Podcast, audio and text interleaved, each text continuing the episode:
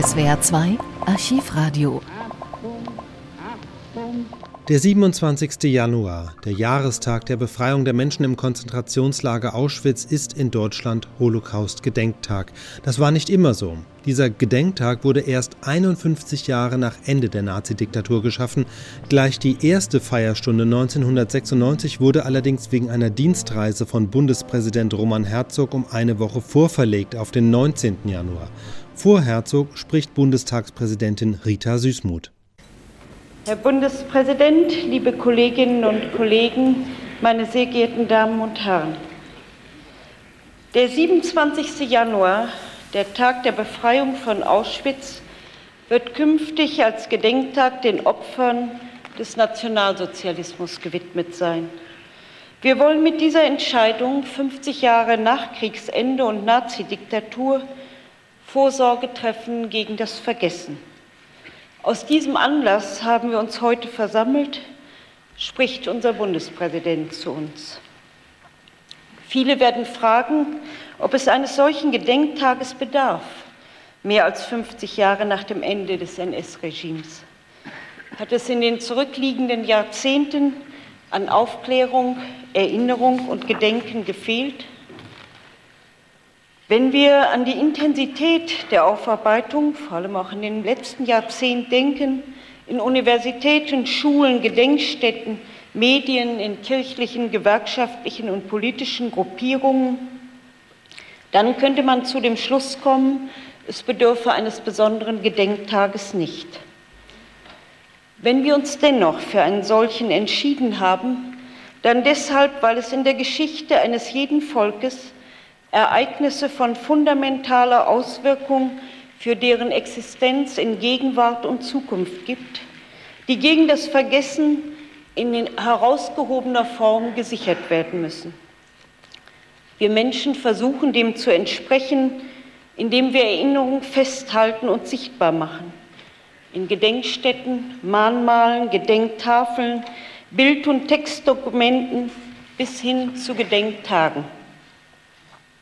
Je größer der zeitliche Abstand, je kleiner der Kreis der Zeitzeugen, desto nachhaltiger stellt sich die Frage, wie wird die Erinnerung wachgehalten? Gedenktage allein sind keine Gewähr gegen das Vergessen. Ob sie das bewirken, was wir von ihnen erwarten, hängt davon ab, inwieweit es uns selbst ein wichtiges Anliegen ist, und dieses auch nachfolgenden Generationen nahegebracht werden kann. Wenn sich die Gestaltung dieses Gedenktages in Zukunft so vollziehen sollte, dass er sich auf eine parlamentarische Feierstunde reduziert, dann träfe er nicht das, was wir gewollt haben. Dieser Tag muss Anlass sein, das Gedenken im ganzen Land auf unterschiedliche Weise wachzuhalten und zu gestalten. Dabei ist uns bewusst, dieses Gedenken betrifft die dunkelsten Jahre deutscher Geschichte. Auschwitz ist der Inbegriff der totalen Entwürdigung, Erniedrigung und Entrechtung des Menschen. Zugleich steht der Tag der Befreiung von Auschwitz für die Befreiung von der Barbarei und die dadurch eröffnete Chance zu einem von der Achtung der Menschenwürde geprägten politischen Neubeginn in Deutschland und Europa. Das Gedenken an diese Befreiung muss einhergehen mit dem inneren Versprechen des unbedingten Einsatzes für Freiheit und Menschenwürde. Wir sind im Gedenken an die Würde der Opfer aufgefordert, künftigen Generationen das Gewissen für Recht und Unrecht, für Toleranz und Unduldsamkeit, für den unschätzbaren Wert jedes einzelnen Lebens seine Würde und seinen Anspruch auf Freiheit zu schärfen. Als in jüngster Vergangenheit Menschen in unserem Lande Opfer von Brandanschlägen wurden, als in anderen Ländern nur wenige Kilometer von unseren Grenzen entfernt Tausende in Todeslagern gequält oder ermordet wurden, trat mit erschreckender Deutlichkeit hervor, wie unvermutet rasch der Abgrund von Inhumanität und Barbarei sich auftut. Die Erinnerung an die Jahre der Inhumanität in Deutschland sollte uns vor allzu großer Selbstsicherheit warnen. Demokratie ist immer nur so weit und so lange gesichert, wie wir sie täglich erkämpfen und verteidigen. Wenn uns die Zeit der NS-Diktatur etwas gelehrt hat, dann vor allem, dass wir jeder Form von Barbarei, die in allen Gemeinschaften latent vorhanden ist und ihre größten Verbündeten in Gleichgültigkeit, Bequemlichkeit, Feigheit und mangelnder Zivilcourage findet, unseren entschiedenen Widerstand entgegensetzen. Der 27. Januar möge sich in diesem Sinn erweisen als ein Stachel in unserem Bewusstsein, der uns vor dem Vergessen bewahrt und uns wach hält gegenüber allen Gefährdungen der Menschlichkeit. Herr Bundespräsident, ich darf Sie nun bitten, zu uns zu sprechen.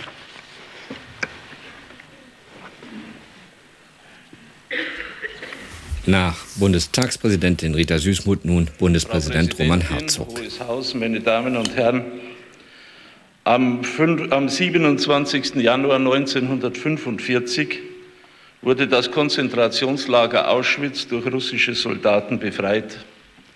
Auschwitz steht symbolhaft für millionenfachen Mord, vor allem an Juden, aber auch an vielen anderen Volksgruppen und Völkern. Es steht für Brutalität und Unmenschlichkeit, für Verfolgung und Unterdrückung, für die in perverser Perfektion organisierte Vernichtung von Menschen. Die Bilder von Leichenbergen, von ermordeten Kindern, Frauen und Männern, von ausgemergelten Körpern sind so eindringlich, dass sie sich nicht nur den Überlebenden und den Befreiern unauslöschlich eingemeißelt haben, sondern auch denjenigen, die heute deren Schilderungen nachlesen oder Bilddokumente betrachten. Warum diese Rückschau heute nach 50 Jahren, nach mehr als 50 Jahren? Warum vor allem unser Wille, die Erinnerung lebendig zu erhalten? Wäre nicht der Wunsch verständlich, Gewesenes zu vergessen, die Wunden vernarben und die Toten ruhen zu lassen? Tatsächlich könnte heute das Vergessen eintreten. Denn Zeitzeugen sterben und immer weniger Opfer können das Grauen des Erlittenen persönlich weitertragen. Geschichte verblasst schnell, wenn sie nicht Teil des eigenen Erlebens war. Deshalb geht es darum, aus der Erinnerung immer wieder lebendige Zukunft, lebendige Zukunft werden zu lassen. Wir wollen nicht unser Entsetzen konservieren. Wir wollen Lehren ziehen, die auch die künftigen Generationen als Orientierung verstehen können. Dieses Gedenken ist nicht als ein in die Zukunft wirkendes Schuldbekenntnis gemeint. Schuld, meine Damen und Herren, ist immer höchst persönlich, ebenso wie Vergebung. Sie vererbt sich nicht. Aber die künftige Verantwortung der Deutschen für das Nie wieder ist besonders groß, weil sich früher viele Deutsche schuldig gemacht haben. Es ist wahr, dass sich die Geschichte nicht wiederholt. Aber ebenso wahr ist, dass Geschichte die Voraussetzung der Gegenwart ist und dass der Umgang mit der Geschichte damit auch zum Fundament der Zukunft wird. An der Schwelle zum nächsten Jahrtausend ist schon das von meiner Generation Erlebte und erst recht das von den Vorfahren Erlebte in Gefahr, in einer distanzierten Retrospektive zu verschwimmen. Und die historischen Fakten drohen sich auf Jahreszahlen und Schlagworte zu reduzieren. Aber auch die größte Barbarei schrumpft dann zu einem anonymen Ereignis, das allmählich in ein mildes Licht nüchterner Beschreibung getaucht wird. Würden wir uns ein Auslöschen dieser Erinnerung wünschen, meine Damen und Herren, dann wären wir selbst die ersten Opfer einer Selbsttäuschung. Denn es ist vor allem unser Interesse, aus der Erinnerung zu lernen. Die Erinnerung aber gibt uns Kraft, weil sie Irrwege vermeiden hilft. Es gab und gibt viele totalitäre Bewegungen in der Welt. Intoleranz, Totalitarismus, Folter und Mord waren nicht auf den Nationalsozialismus beschränkt.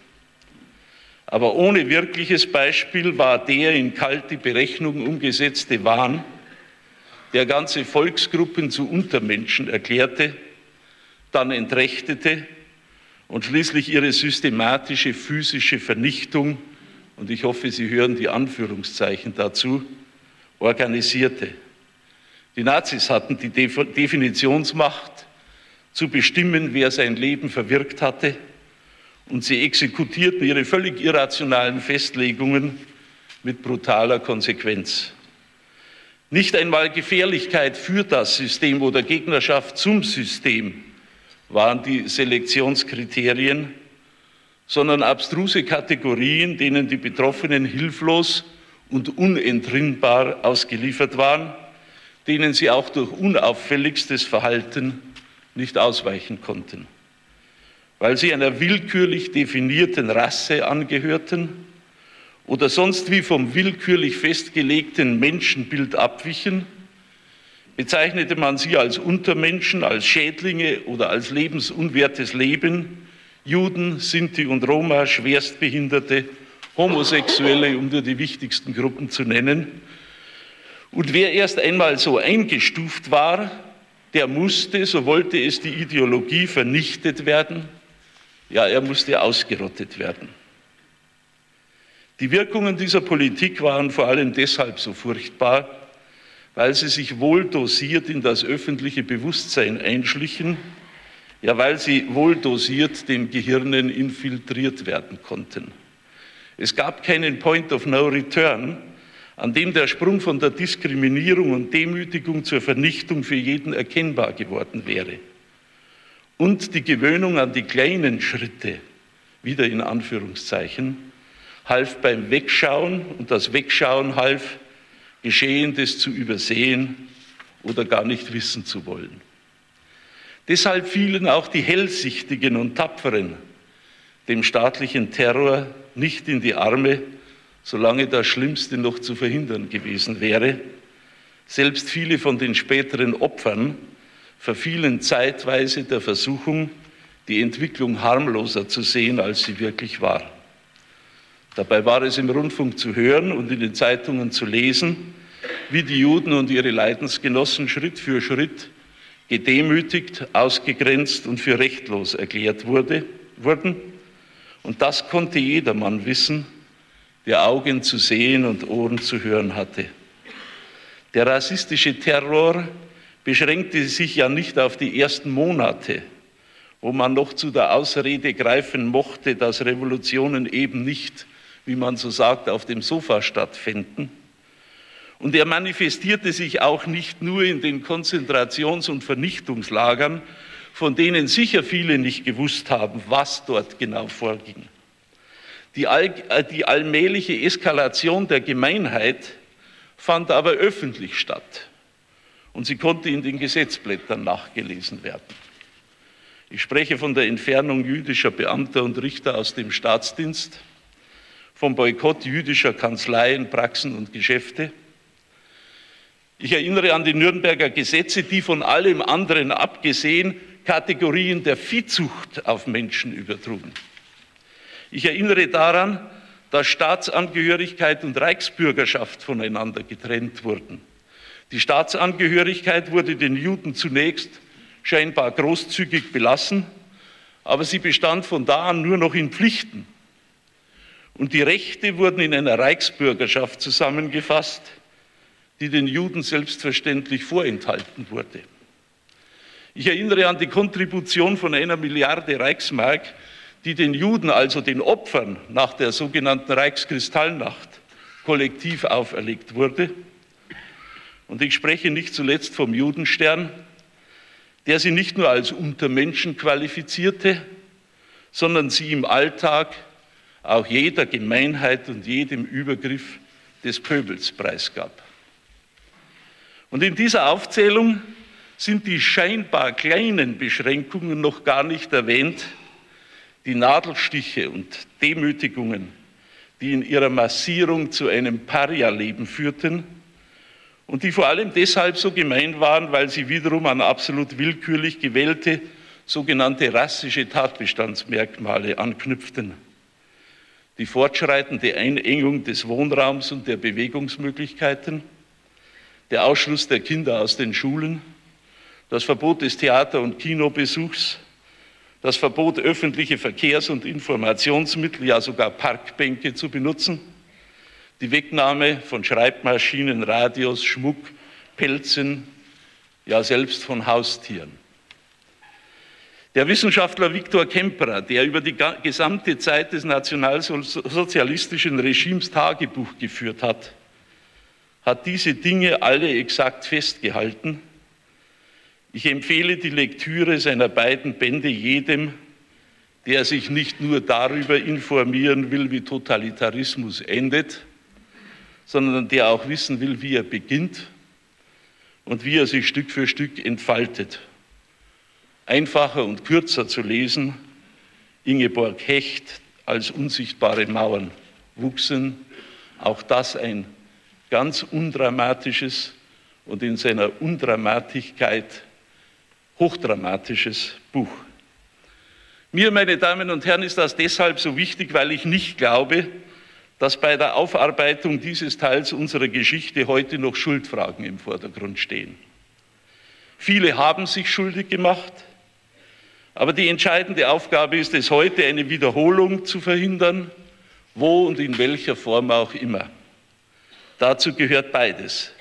Die Kenntnis der Folgen von Rassismus und Totalitarismus und die Kenntnis der Anfänge, die oft im Kleinen ja sogar im Banalen liegen können.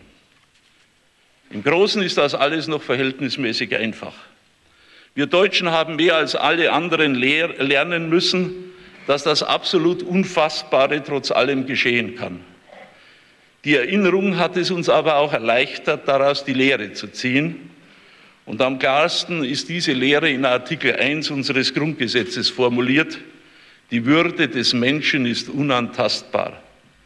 Dieser Satz kennt keine Relativierung. Unter dem Grundgesetz gibt es keine wertvollen und wertlosen Menschen, keine Herrenmenschen und keine Untermenschen, keine Volks- und Klassenfeinde, kein lebensunwertes Leben. Unsere Verfassung enthält also alle rechtlichen Sicherungen gegen Totalitarismus und Rassismus mehr als jede andere Verfassung der Welt. Und darauf können wir stolz sein.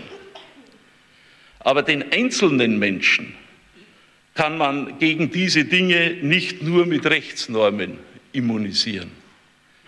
Dazu bedarf es zusätzlicher Anstrengungen, gerade bei denen, die das große Verbrechen nicht mehr selbst erlebt haben und denen auch nicht mehr durch Zeitzeugen Erlebtes vermittelt werden kann. Das war der Grund dafür, dass ich vor zwei Wochen den 27. Januar, den Tag der Befreiung von Auschwitz, mit Zustimmung aller Fraktionen zum Tag des Gedenkens an die Opfer des Nationalsozialismus erklärt habe. Ich weiß, dass die menschliche Sprache nicht ausreicht, in einer kurzen Formel das zum Ausdruck zu bringen, was damit wirklich gemeint ist. Opfer des Holocaust wäre ein zu enger Begriff gewesen, weil die nationalsozialistische Rassenpolitik mehr, mehr Menschen betroffen hat als die Juden, Opfer der nationalsozialistischen Rassenpolitik oder Opfer des nationalsozialistischen Rassenwahns oder ähnliche Ausdrücke wären andererseits nicht stark genug gewesen, das Entsetzen dieses Teils unserer Geschichte annähernd wiederzugeben. So habe ich es bei der in unseren Sprachgebrauch eingegangenen Formulierung Opfer des Nationalsozialismus belassen, wohl wissend, dass manch einer bei weiter Auslegung darunter auch die Opfer des nationalsozialistischen Krieges und der Nachkriegszeit, die Opfer von Flucht, Vertreibung und Verschleppung verstehen wird. Auch diese Opfer des Krieges werden wir nie vergessen, meine Damen und Herren. Aber ihr erinnern, ihre erinnern wir uns seit langen Jahren am Volkstrauertag und dabei soll es bleiben. Ich würde mir nur wünschen, dass auch dieser Gedenktag sich wieder mehr in unserem Bewusstsein verankern wollte und alle, die mir jetzt aus guten Motiven und ohne Provokation schreiben, wir sollten doch auch für diese Opfer einen Gedenktag einführen, am Volkstrauertag zu den Veranstaltungen gehen würden. Der 27. Januar aber soll dem Gedenken an die Opfer der Ideologie vom nordischen Herrenmenschen und von den Untermenschen und ihrem angeblich fehlenden Existenzrecht dienen. Die Wahl des Datums zeigt das unmissverständlich. Ich verbinde damit die Hoffnung, wir möchten gemeinsam Formen des Erinnerns finden, die zuverlässig in die Zukunft wirken. Mir geht es nicht darum, nur die Verantwortlichen in der Politik anzusprechen. Gedenkstunden allein nehmen nur allzu leicht den Charakter von Pflichtübungen oder Alibi-Veranstaltungen an, und darum kann es nicht gehen. Die Bürger unseres Landes sollen wenigstens einmal im Jahr selbst über das damals Geschehene nachdenken und vor allem über die Folgerungen, die daraus zu ziehen sind. Das wäre mein wichtigster Wunsch. Ganz besonders wichtig aber ist es, unsere jungen Menschen zu erreichen und ihren Blick für möglicherweise kommende Gefahren zu schärfen. Ich hoffe hier auf die Hilfe der Medien und vor allem der Lehrer, aber auch aller anderen gesellschaftlichen Kräfte, die dazu beitragen können. Und wie so oft sage ich, das Allerwichtigste ist es, den Jungen den Blick dafür zu schärfen, woran man Rassismus und Totalitarismus in den Anfängen erkennt. Denn im Kampf gegen diese Grundübel des 20. Jahrhunderts kommt es vor allem anderen auf rechtzeitige Gegenwehr an. Die Erfahrung der NS-Zeit verlangt von uns und allen künftigen Generationen nicht erst aktiv zu werden, wenn sich die Schlinge schon um den eigenen Hals legt, nicht abwarten, ob die Katastrophe vielleicht ausbleibt, sondern verhindern, dass sie überhaupt die Chance bekommt, einzutreten. Ich weiß, dass unsere Schulen in dieser Frage schon Beachtliches geleistet haben und leisten. Aber ich finde, es lohnt sich, hier noch weiter nachzudenken. Die theoretische Darstellung von Totalitarismus und Rassismus reicht hier ganz gewiss nicht aus. Und wahrscheinlich reicht nicht einmal die Statistik des Grauens aus, das der Nationalsozialismus hinterlassen hat. Denn seien wir ehrlich, die erfasst ja schon kaum ein erwachsenes Gehirn. Aber vielleicht verstehen Jugendliche anderes, scheinbar harmloses, in seiner Zeichenhaftigkeit ja besser als wir Erwachsenen. Die Trennung der Kinder von ihren Eltern, das Leben der Kinder in den Lagern, ihre permanente Angst und ihre Tapferkeit. Und dann vor allem die scheinbaren Kleinigkeiten, der Verlust des eigenen Zimmers schon in der fortschreitenden Einengung des Wohnraums, der Verlust der Schul- und Spielkameraden durch die Ausschulung einerseits und durch das zunehmende Gemiedenwerden andererseits. Die Wegnahme der Radiogeräte, die jener jungen Generation wahrscheinlich genauso viel bedeuteten wie unseren Kindern Fernsehen und Walkman. Und schließlich, und das ist fast jedem Kind verständlich, die Wegnahme der Haustiere. Der kleine Kater der Professorenfamilie Klemperer könnte insoweit, ich weiß, dass ich jetzt etwas übertreibe, fast zum Schlüssel für kindliches Verstehen werden. Das alles sind Gründe, warum ich meine, dass sich der Appell des neuen Gedenktages vor allem an die Institutionen unseres Landes richtet, die den Schlüssel zur Erziehung und Information besitzen also an Schulen und Medien. Mit öffentlichen Feierstunden allein ist hier wenig getan. Und wenn sie noch so nachdenklich verlaufen, Überhaupt erscheint es mir sinnvoll, den 27. Januar nicht als Feiertag zu begehen, auch nicht im Sinne der Feiertagsgesetze, sondern als wirklichen Tag des Gedenkens in einer nachdenklichen Stunde inmitten der Alltagsarbeit auch der Alltagsarbeit eines Parlaments übrigens. Deshalb bin ich besonders dankbar dafür, dass die heutige erste öffentliche Gedenkstunde im Deutschen Bundestag stattfindet bei den gewählten Vertretern des deutschen Volkes.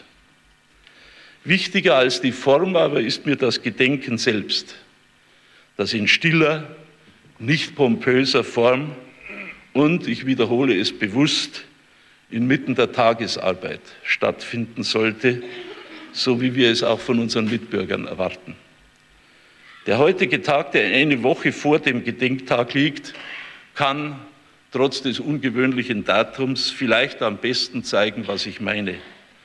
Natürlich, dieser Termin ist zunächst aus der doppelten Schwierigkeit entstanden, dass am 27. Januar keine ordentliche Parlamentssitzung geplant war und dass ich mich an diesem Tage auf einer Auslandsreise befinde, die lange vor der Entscheidung für den 27. Januar geplant und festgelegt war. Die Verlegung des ersten Gedenktages auf das Jahr 1997, die ich auch in Erwägung gezogen habe, wäre mir aber nicht sinnvoll erschienen. Ich hätte es nicht für richtig gehalten, hier nach den Erinnerungen und Besinnungstagen des Jahres 1995 eine Zäsur eintreten zu lassen. So ist es zum 19. Januar, dem heutigen Tag, gekommen. Und ich finde, bei einem Gedenktag, bei dem es vorrangig nicht auf öffentliche Feierlichkeiten, sondern auf das Nachdenken der vielen ankommt, ist das eine zumindest vertretbare Lösung. Es ist zugleich ein glückliches Zusammentreffen, dass vor wenigen Tagen in diesem Parlament die erste Rede eines israelischen Staatspräsidenten stattgefunden hat denn ein Vermächtnis der deutschen Verstrickungen in die NS-Diktatur und ihre Verbrechen ist auch unsere besondere Solidarität mit dem Staat Israel. Was David Ben-Gurion, Konrad Adenauer und viele andere einst begründet haben, ist zu einer engen Partnerschaft erwachsen, über, über die wir Deutschen froh sind und für die wir Israel dankbar sind. Und ich weiß gar nicht, ob es jeder in Deutschland bemerkt hat, dass Eser Weismann, als er hier von unserer Pflicht zum Gedenken sprach, uns alle miteinander als liebe Freunde angesprochen hat. Ich wünsche mir, dass der 27. Januar zu einem Gedenktag des deutschen Volkes, zu einem wirklichen Tag des Gedenkens, ja des Nachdenkens wird. Nur so vermeiden wir, dass er Alibi-Wirkungen entfaltet, um die es uns am allerwenigsten gehen darf eine Kollektivschuld des deutschen Volkes an den Verbrechen des Nationalsozialismus können wir, wie, wir schon, wie ich schon sagte, nicht anerkennen. Ein solches Eingeständnis würde zumindest, zumindest denen nicht gerecht, die Leben, Freiheit und Gesundheit im Kampf gegen den Nationalsozialismus und im Einsatz für seine Opfer aufs Spiel gesetzt haben und deren Vermächtnis der Staat ist, in dem wir heute leben. Aber eine kollektive Verantwortung gibt es und wir haben sie stets bejaht. Sie geht in zwei Richtungen. Zunächst darf das Erinnern nicht aufhören, denn ohne Erinnerung gibt es weder Überwindung des Bösen noch Lehren für die Zukunft. Und zum anderen zielt die kollektive Verantwortung genau auf die Verwirklichung dieser Lehren, die immer wieder auf dasselbe hinauslaufen. Demokratie, Rechtsstaat, Menschenrechte, alles in allem die Würde des Menschen. Aber hier beginnt das Problem, wer Unfreiheit und Willkür kennt, der weiß Freiheit und Recht zu schätzen. Die Selbstverständlichkeit aber, mit der unser Volk Freiheit und Recht erleben darf, vermittelt mitunter zu wenig Gespür für die Gefahren von Willkür und Unfreiheit. Das ist das große Problem, vor dem jeder länger bestehende demokratische Rechtsstaat steht. In Deutschland ist es aber empfindlicher als anderswo, denn hier und von hier aus sind Scheußlichkeiten begangen worden, wie wir sie, an die wir uns heute erinnern. Und hier hat es eine Generation von Zeitzeugen gegeben, die für sich die Konsequenzen aus jenen Erfahrungen gezogen hatte, die jetzt aber abtritt. Deshalb meine Mahnung zum Erinnern, deshalb meine Mahnung zur Weitergabe der Erinnerung, nicht nur am 27. Januar, aber vielleicht kann uns dieser Denk Gedenktag, dieser Denktag dabei helfen. Danke sehr.